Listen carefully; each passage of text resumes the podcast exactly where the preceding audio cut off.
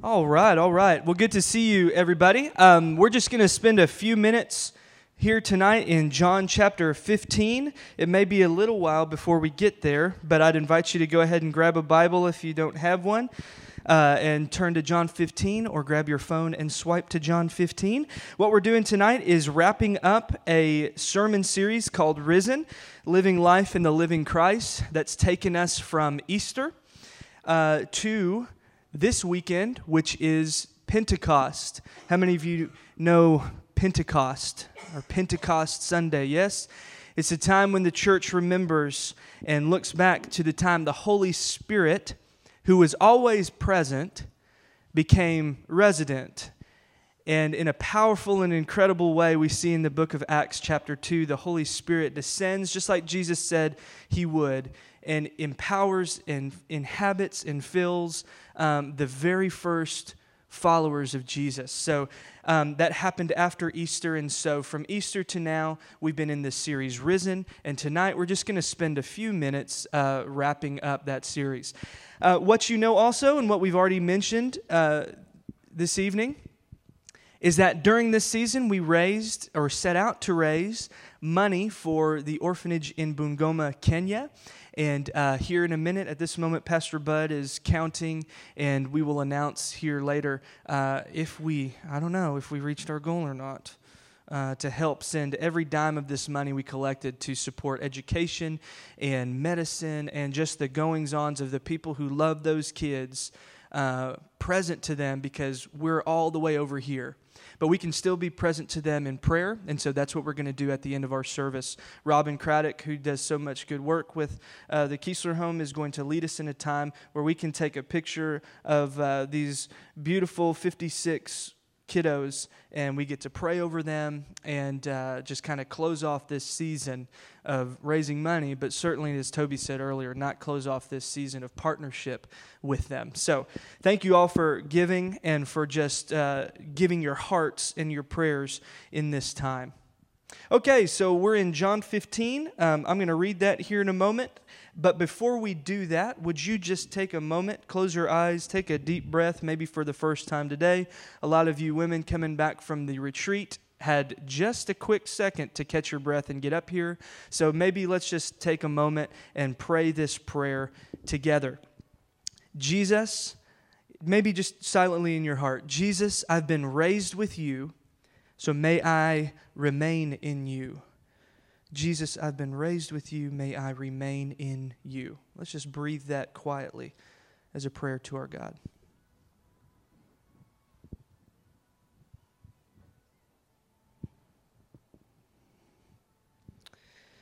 Amen. Jesus said to his disciples in John chapter 15, He says, I am the true vine, and my Father is the gardener. He cuts off every branch in me that bears no fruit, while every branch that does bear fruit, he prunes so that it will be even more fruitful. You are already clean because of the word that I've spoken to you. Remain in me, as I also remain in you. No branch can bear fruit by itself, it must remain in the vine. Neither can you bear fruit unless you remain in me. I am the vine, you are the branches. If you remain in me and I in you, you will bear much fruit, because apart from me, you can do nothing. This is the word of the Lord for the people of the Lord. Thanks be to the Lord. Well, uh, as we finish up this series, Risen, I want to just rehash our focus statements that we've been looking at each week. And I contend to you that life in the living Christ isn't just something to be believed, it is something to be lived. I am a major believer that Christianity is not just a series of strange and mystical doctrines to say, yes, I agree with that, but it is actually something, these doctrines, these beliefs inform our behavior. And Christianity is a lived faith. It does you very little good to say, I believe in loving my neighbor, if you don't actually go and love your neighbor. It makes little to no, no, it makes no difference if you believe, oh, yeah, I agree with loving my neighbor, but I'm going to hate my neighbor. That makes the world a very bad place. It doesn't, involve the kingdom that Jesus came to establish. So Christianity is something to be lived, not just something to be believed. And your life is a part of the new creation that has come in and through the resurrection of Jesus. This kingdom has come, this new creation has come, and it will come fully. And it's all because Jesus was raised. So, Easter was not just a fun day a few weeks ago that we celebrate and get a bunch of Easter eggs. Easter is the day we remember that Jesus is alive, that he lives in us, and we've got work to do. And because he's alive, we live, and so it matters in our real, actual lives. So, this evening, I really just want to spend a few moments kind of saying, okay, so what? We've been looking at the book of Acts. We've been looking at all these characteristics from that first church, empowered by the Holy Spirit, radically transformed by the risen Jesus. And we see things like healing is a, is a consequence and a characteristic of this new creation. Freedom from sin and evil and death is a consequence of this resurrection. We've seen boldness to go out. We've seen all of these things, but now I want to kind of tie it all together and say, you know what? This is all well and good, but sometimes if you're like me, you read the book of Acts and you say, you know what? I've never raised anybody from the dead. You know what? I never walked up to a guy who couldn't walk and say, hey, dude, I ain't got any cash. But tell you what, in the name of Jesus, get up and walk. Have y'all ever done this to the guy at 75 right before you get on? Y'all ever done any? No? Man, you guys are terrible Christians. That sounds crazy, but this might be how we feel when we approach the New Testament, the book of Acts, and we say, Whoa, these dudes are awesome. Because what we experience is this I still have these nagging hurts and habits and hangups. How can I go and say, get up and walk, when I feel like my own walk with Jesus is constantly ensnared by this sin and this wicked, like just gross, like, ugh, I just can't seem to shake this stuff? Am I the only one that has felt this way in my Christian life? Our experience tells us that we might just be a dirty old sinner. And we think that this is a good thing because it's a church word, it's a Bible word. Sinners. We're sinners. We're taught that we're sinners.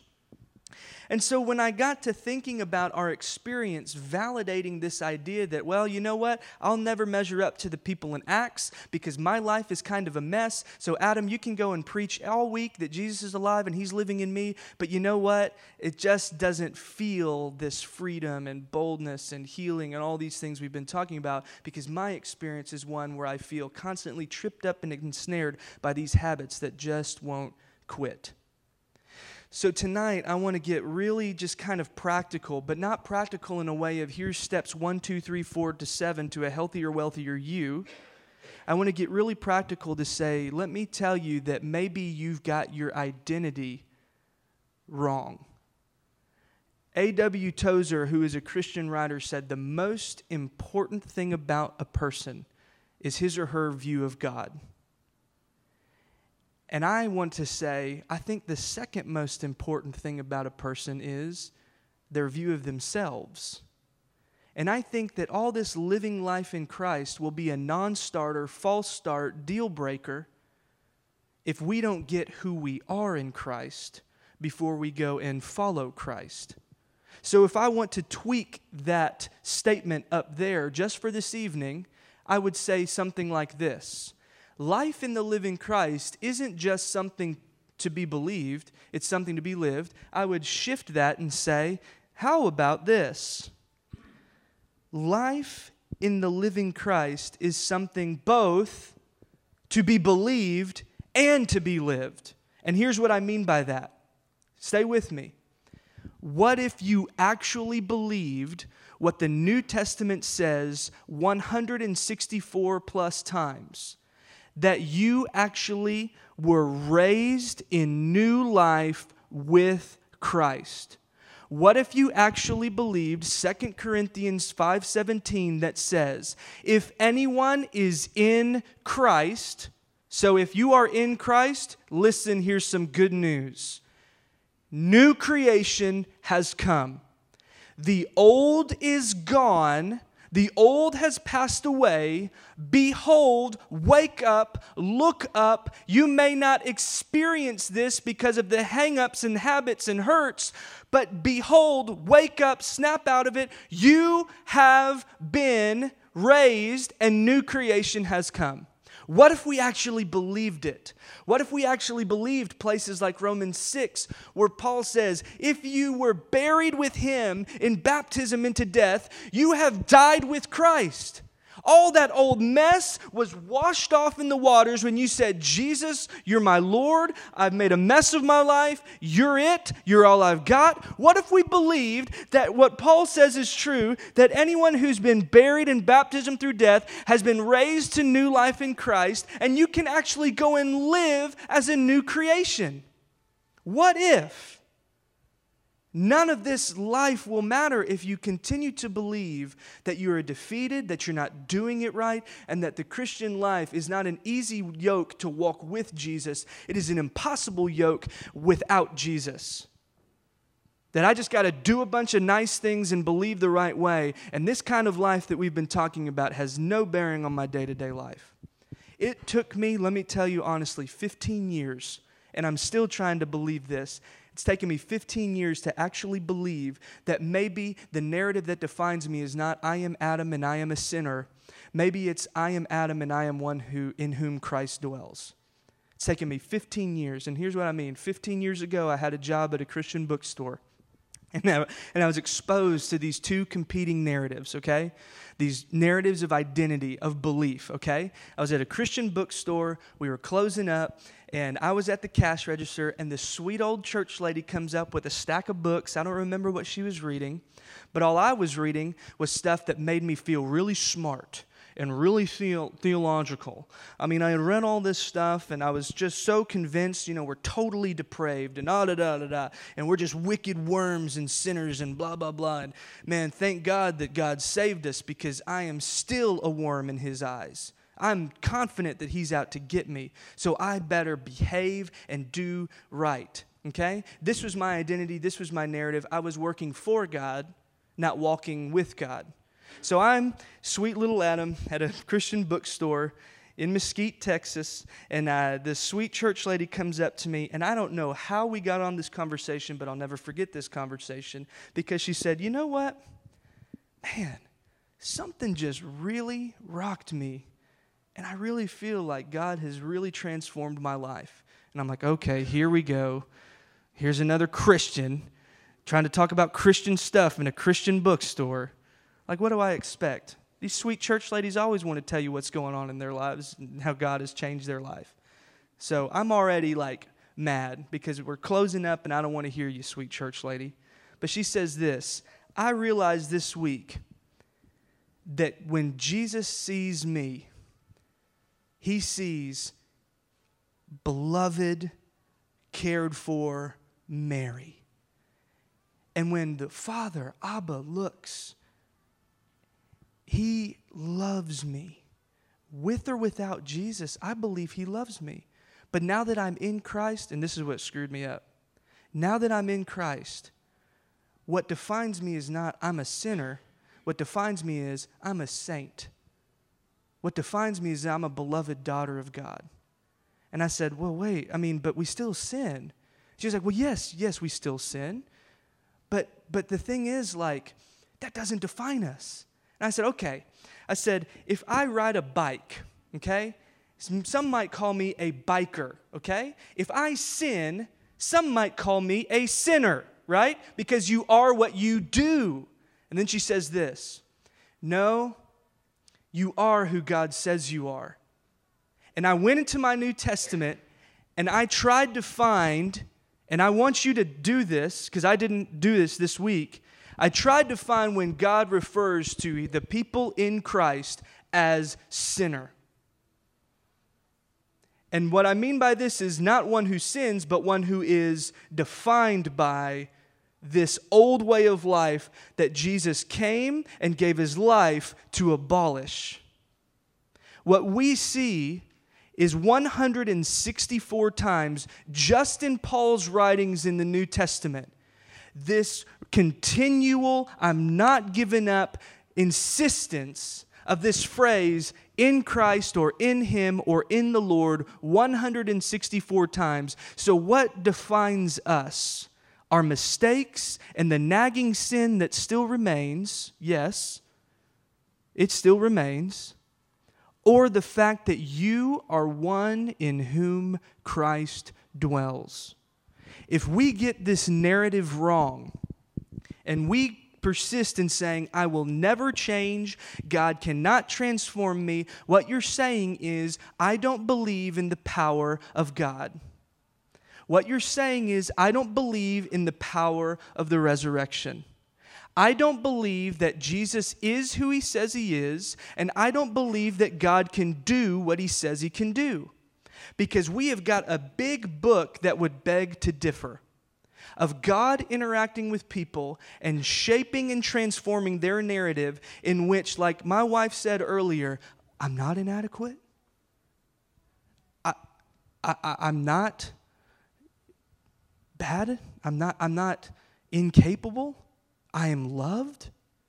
When we get this narrative right, I believe we can begin to see that Jesus is who he says he is and God can do what he says he can do. And the New Testament bears witness to this reality. So I want to throw open uh, 164. No, I'm just kidding. We're going to do a few smatterings of the 164 that because I want to wrap up soon, I want you to take a picture with your phone this slide. Okay? Everyone, get your phones out, get your camera going, and take a picture of this slide. This is how many is this? One, two, three, four, five, six, seven, eight, nine. Nine. Do you want me to pose?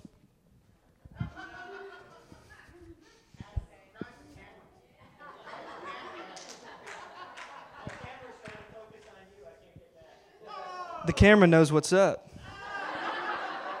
Take a picture of this. These are nine of the 164 that I want you to this week read until it's real. Because my little statement tonight is a risen life starts with your identity in Christ, right? Believing that He actually is who He says He is, He can do what He says He can do. And then it grows by remaining in Christ. Okay, let me say that again. A risen life starts with your identity in Christ. Okay, who am I, right? It starts with your identity in Christ, and the risen life grows by remaining in Christ, okay? That's not a seven steps to success. That is simply this wake up to who you are and let that be the dominant narrative in your life okay?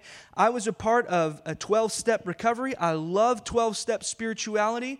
And in AA meetings and NA meetings, uh, Narcotics Anonymous or Overeaters Anonymous, any of the anonymouses, what they start with is this I am Adam and I am an addict, or I am Adam and I am an alcoholic. I am this, my name, and here's what I am. Here's what's on my business card. You see this? Adam Wood, addict. Nice? Well, one of the ministries that I was a part of for many years was called Celebrate Recovery. And what I loved about Celebrate Recovery is they took that way of identifying and trying to take the power out of that, taking the stigma out of that. You know, I'm an addict, I'm an alcoholic, but they flipped it and they said this I am Adam. I am a follower or believer in Jesus Christ who struggles with fill in the blank. I am Adam, and I'm a grateful believer in Jesus Christ in recovery from blank. Do you see what they did there? And when you imagine you're in a meeting, large group, small group, every day, twice a week, and you start to name this, all of a sudden this addiction gets just and oh, just loses a little bit of its power.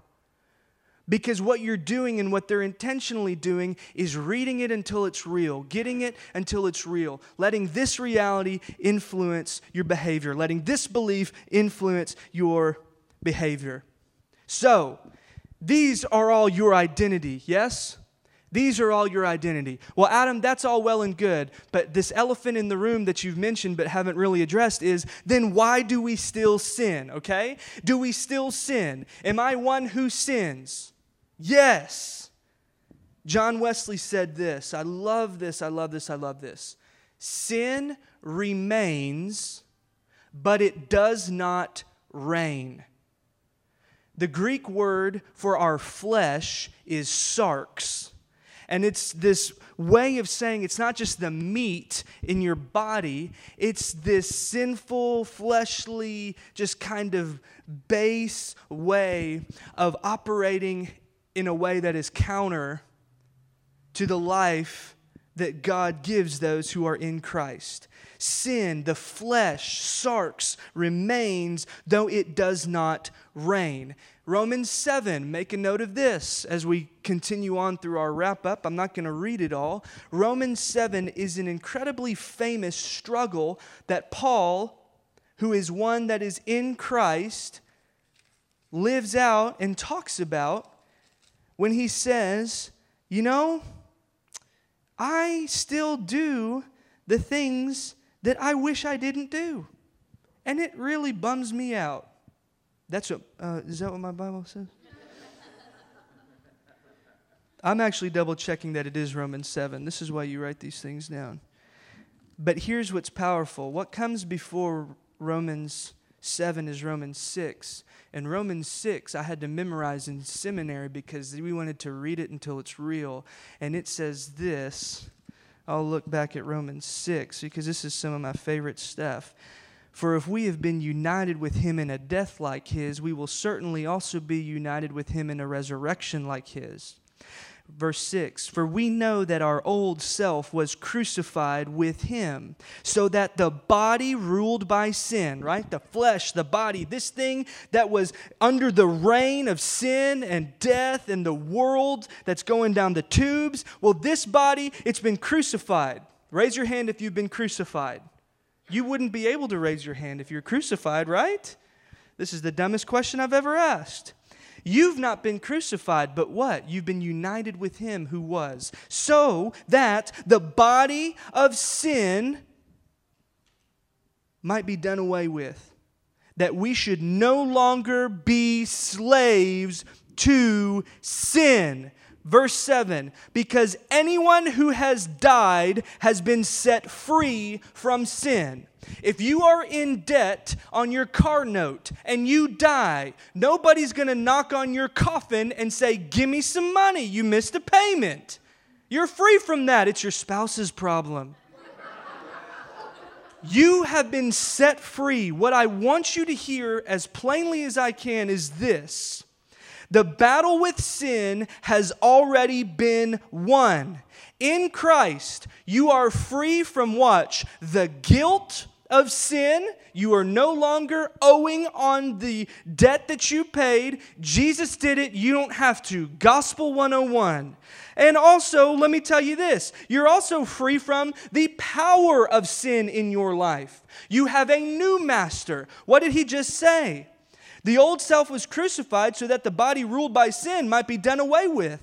We're no longer slaves to sin.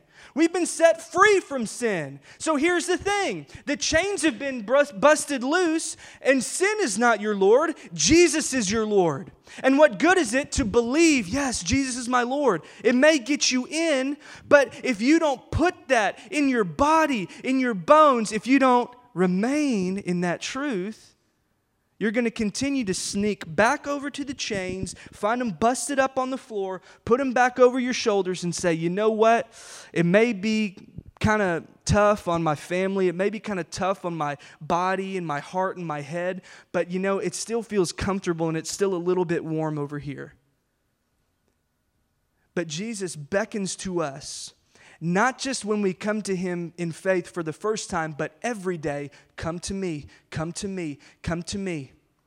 You've been in the matrix, your whole worldview has been skewed, and once you've been released, I'm telling you, it's better the, the reality in real life, the abundant life that I actually said I would give, I'm giving to you. But just come to me, come to me, come to me. A risen life starts with your identity, saying, I am one in whom Christ dwells, in Christ, in Christ, in Christ. I've been free from sin, free from the power, free from the guilt, and then getting up and come follow me and living and walking in that reality and says, I am not what I do.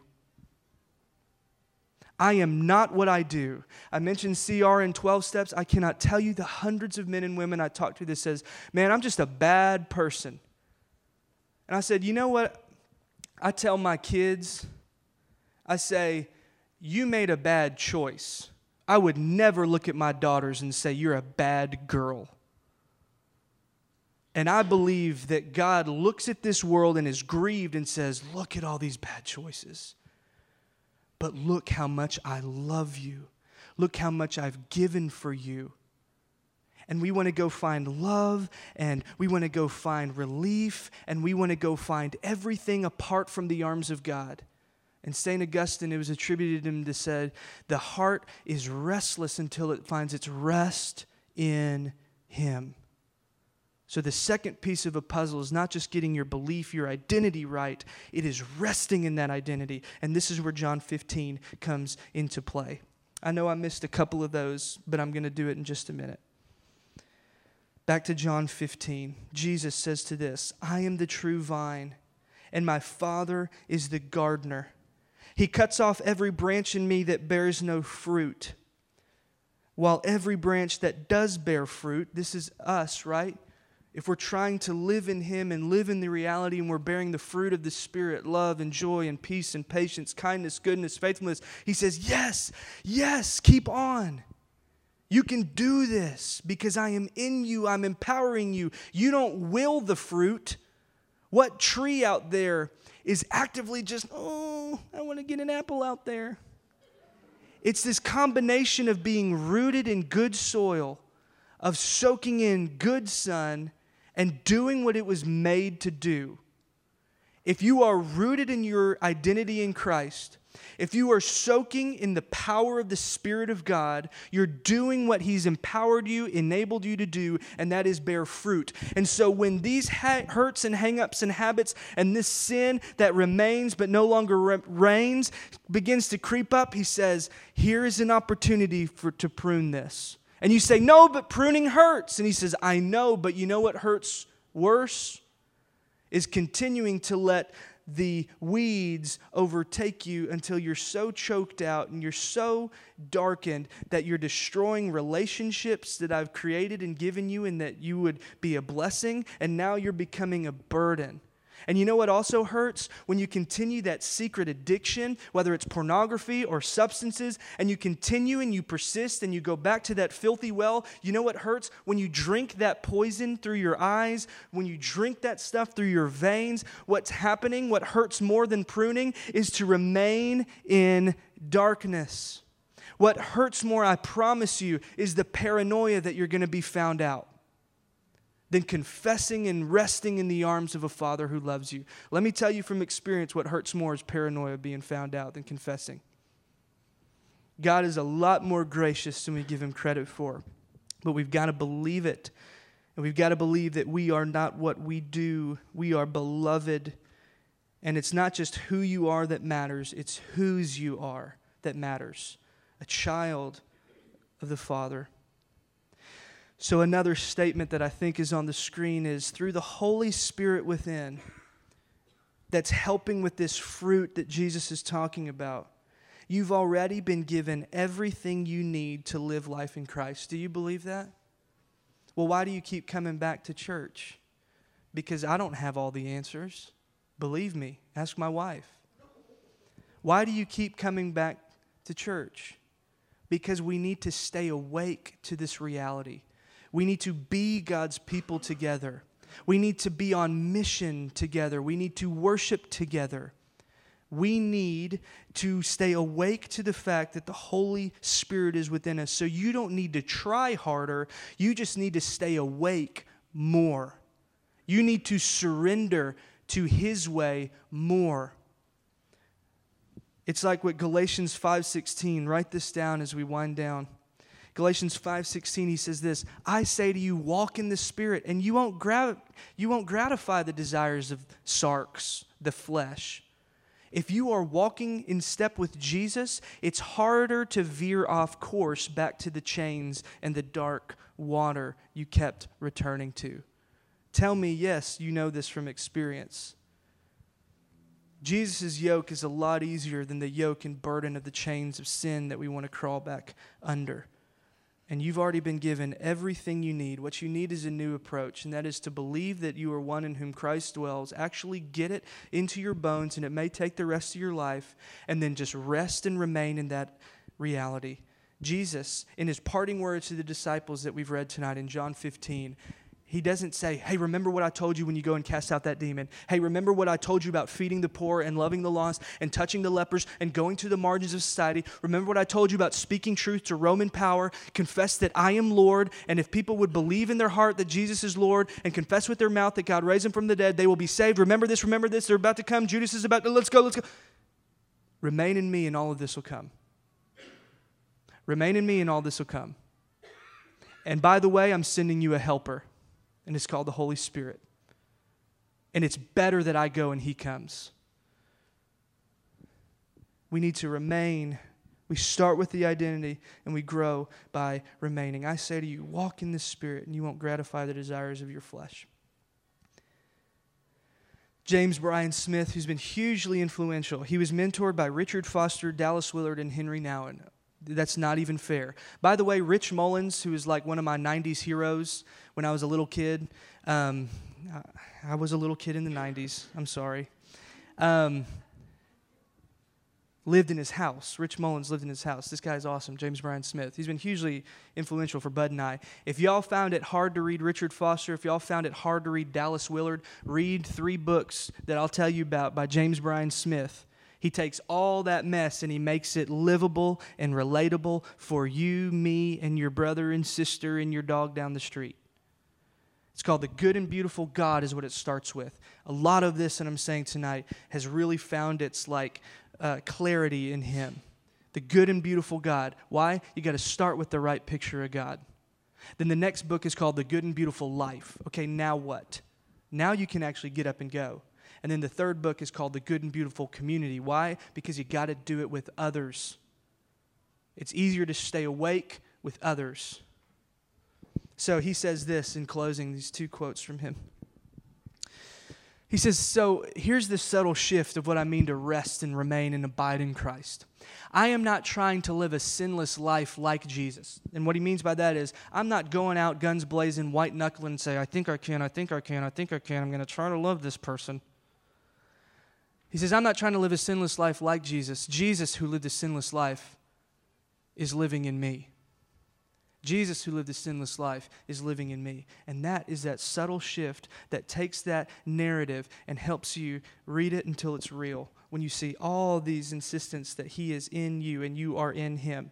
This is what He says elsewhere. So, what do we do? What does this remaining or that word abiding means? He says to abide means to rest in and rely on Jesus. Watch, who is not outside of us judging us, but is inside of us empowering us.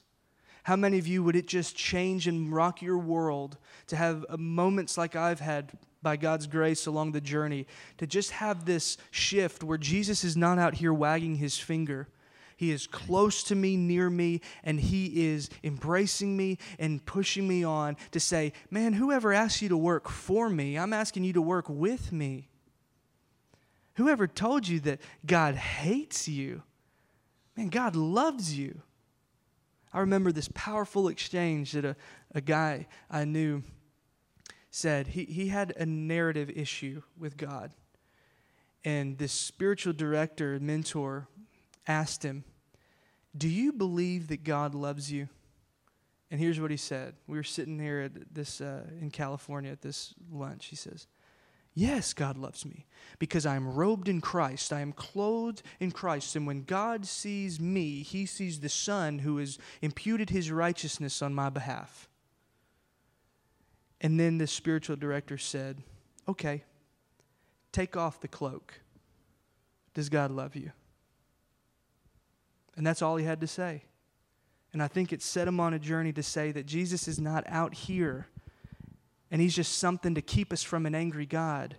Jesus has been given by a loving Father to empower us to live the way that he is calling the world to live.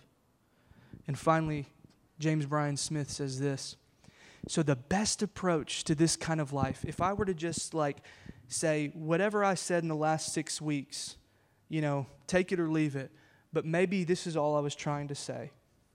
The best approach is to keep, watch, soaking in the truth of our identity in Christ. One, practicing spiritual disciplines that deepen those truths. And let me remind you about this spiritual disciplines are not about doing, they're about more not doing and opening yourself up to let God do what He's been wanting to do. We've done so much work on spiritual disciplines, and every time we do a class, I want to tell you it's less about you going and doing something and more about you just going and doing nothing and opening up to what God wants to do. Unless you think that I'm talking about more work, I'm saying no, more surrender, more rest. Then finally, and being a part of a community that will reinforce those truths.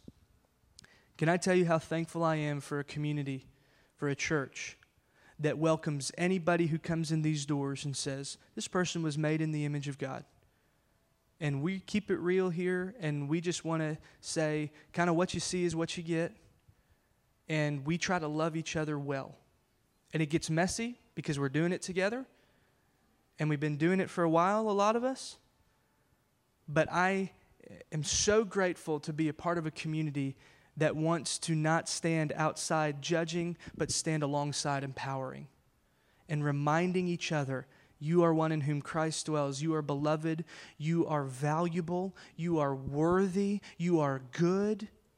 I am so grateful to be a part of a community that does this. The best approach to living life in the living Christ is to keep soaking in the truth of our identity in Christ. You've been raised with Him. You've been raised with Him. He is within you. Practicing the spiritual disciplines throughout your day. I'm not telling you if you need to go out tomorrow and spend four hours in the woods like these ladies did. What I'm telling you is take Jesus to work with you. How would that look tomorrow? Tomorrow's Sunday. What does that look like Monday if you're going to work? You have a whole day to think about it. To keep practicing these spiritual disciplines that deepen those truths and then being a part of a community that will reinforce those truths. I tell you, it's easier to do it with others. Let's close. A risen life starts with your identity in Christ, and it grows by remaining in Christ. Jesus, we have been raised with you. May we remain in you. We ask all this in the name of the Father, the Son, and the Holy Spirit.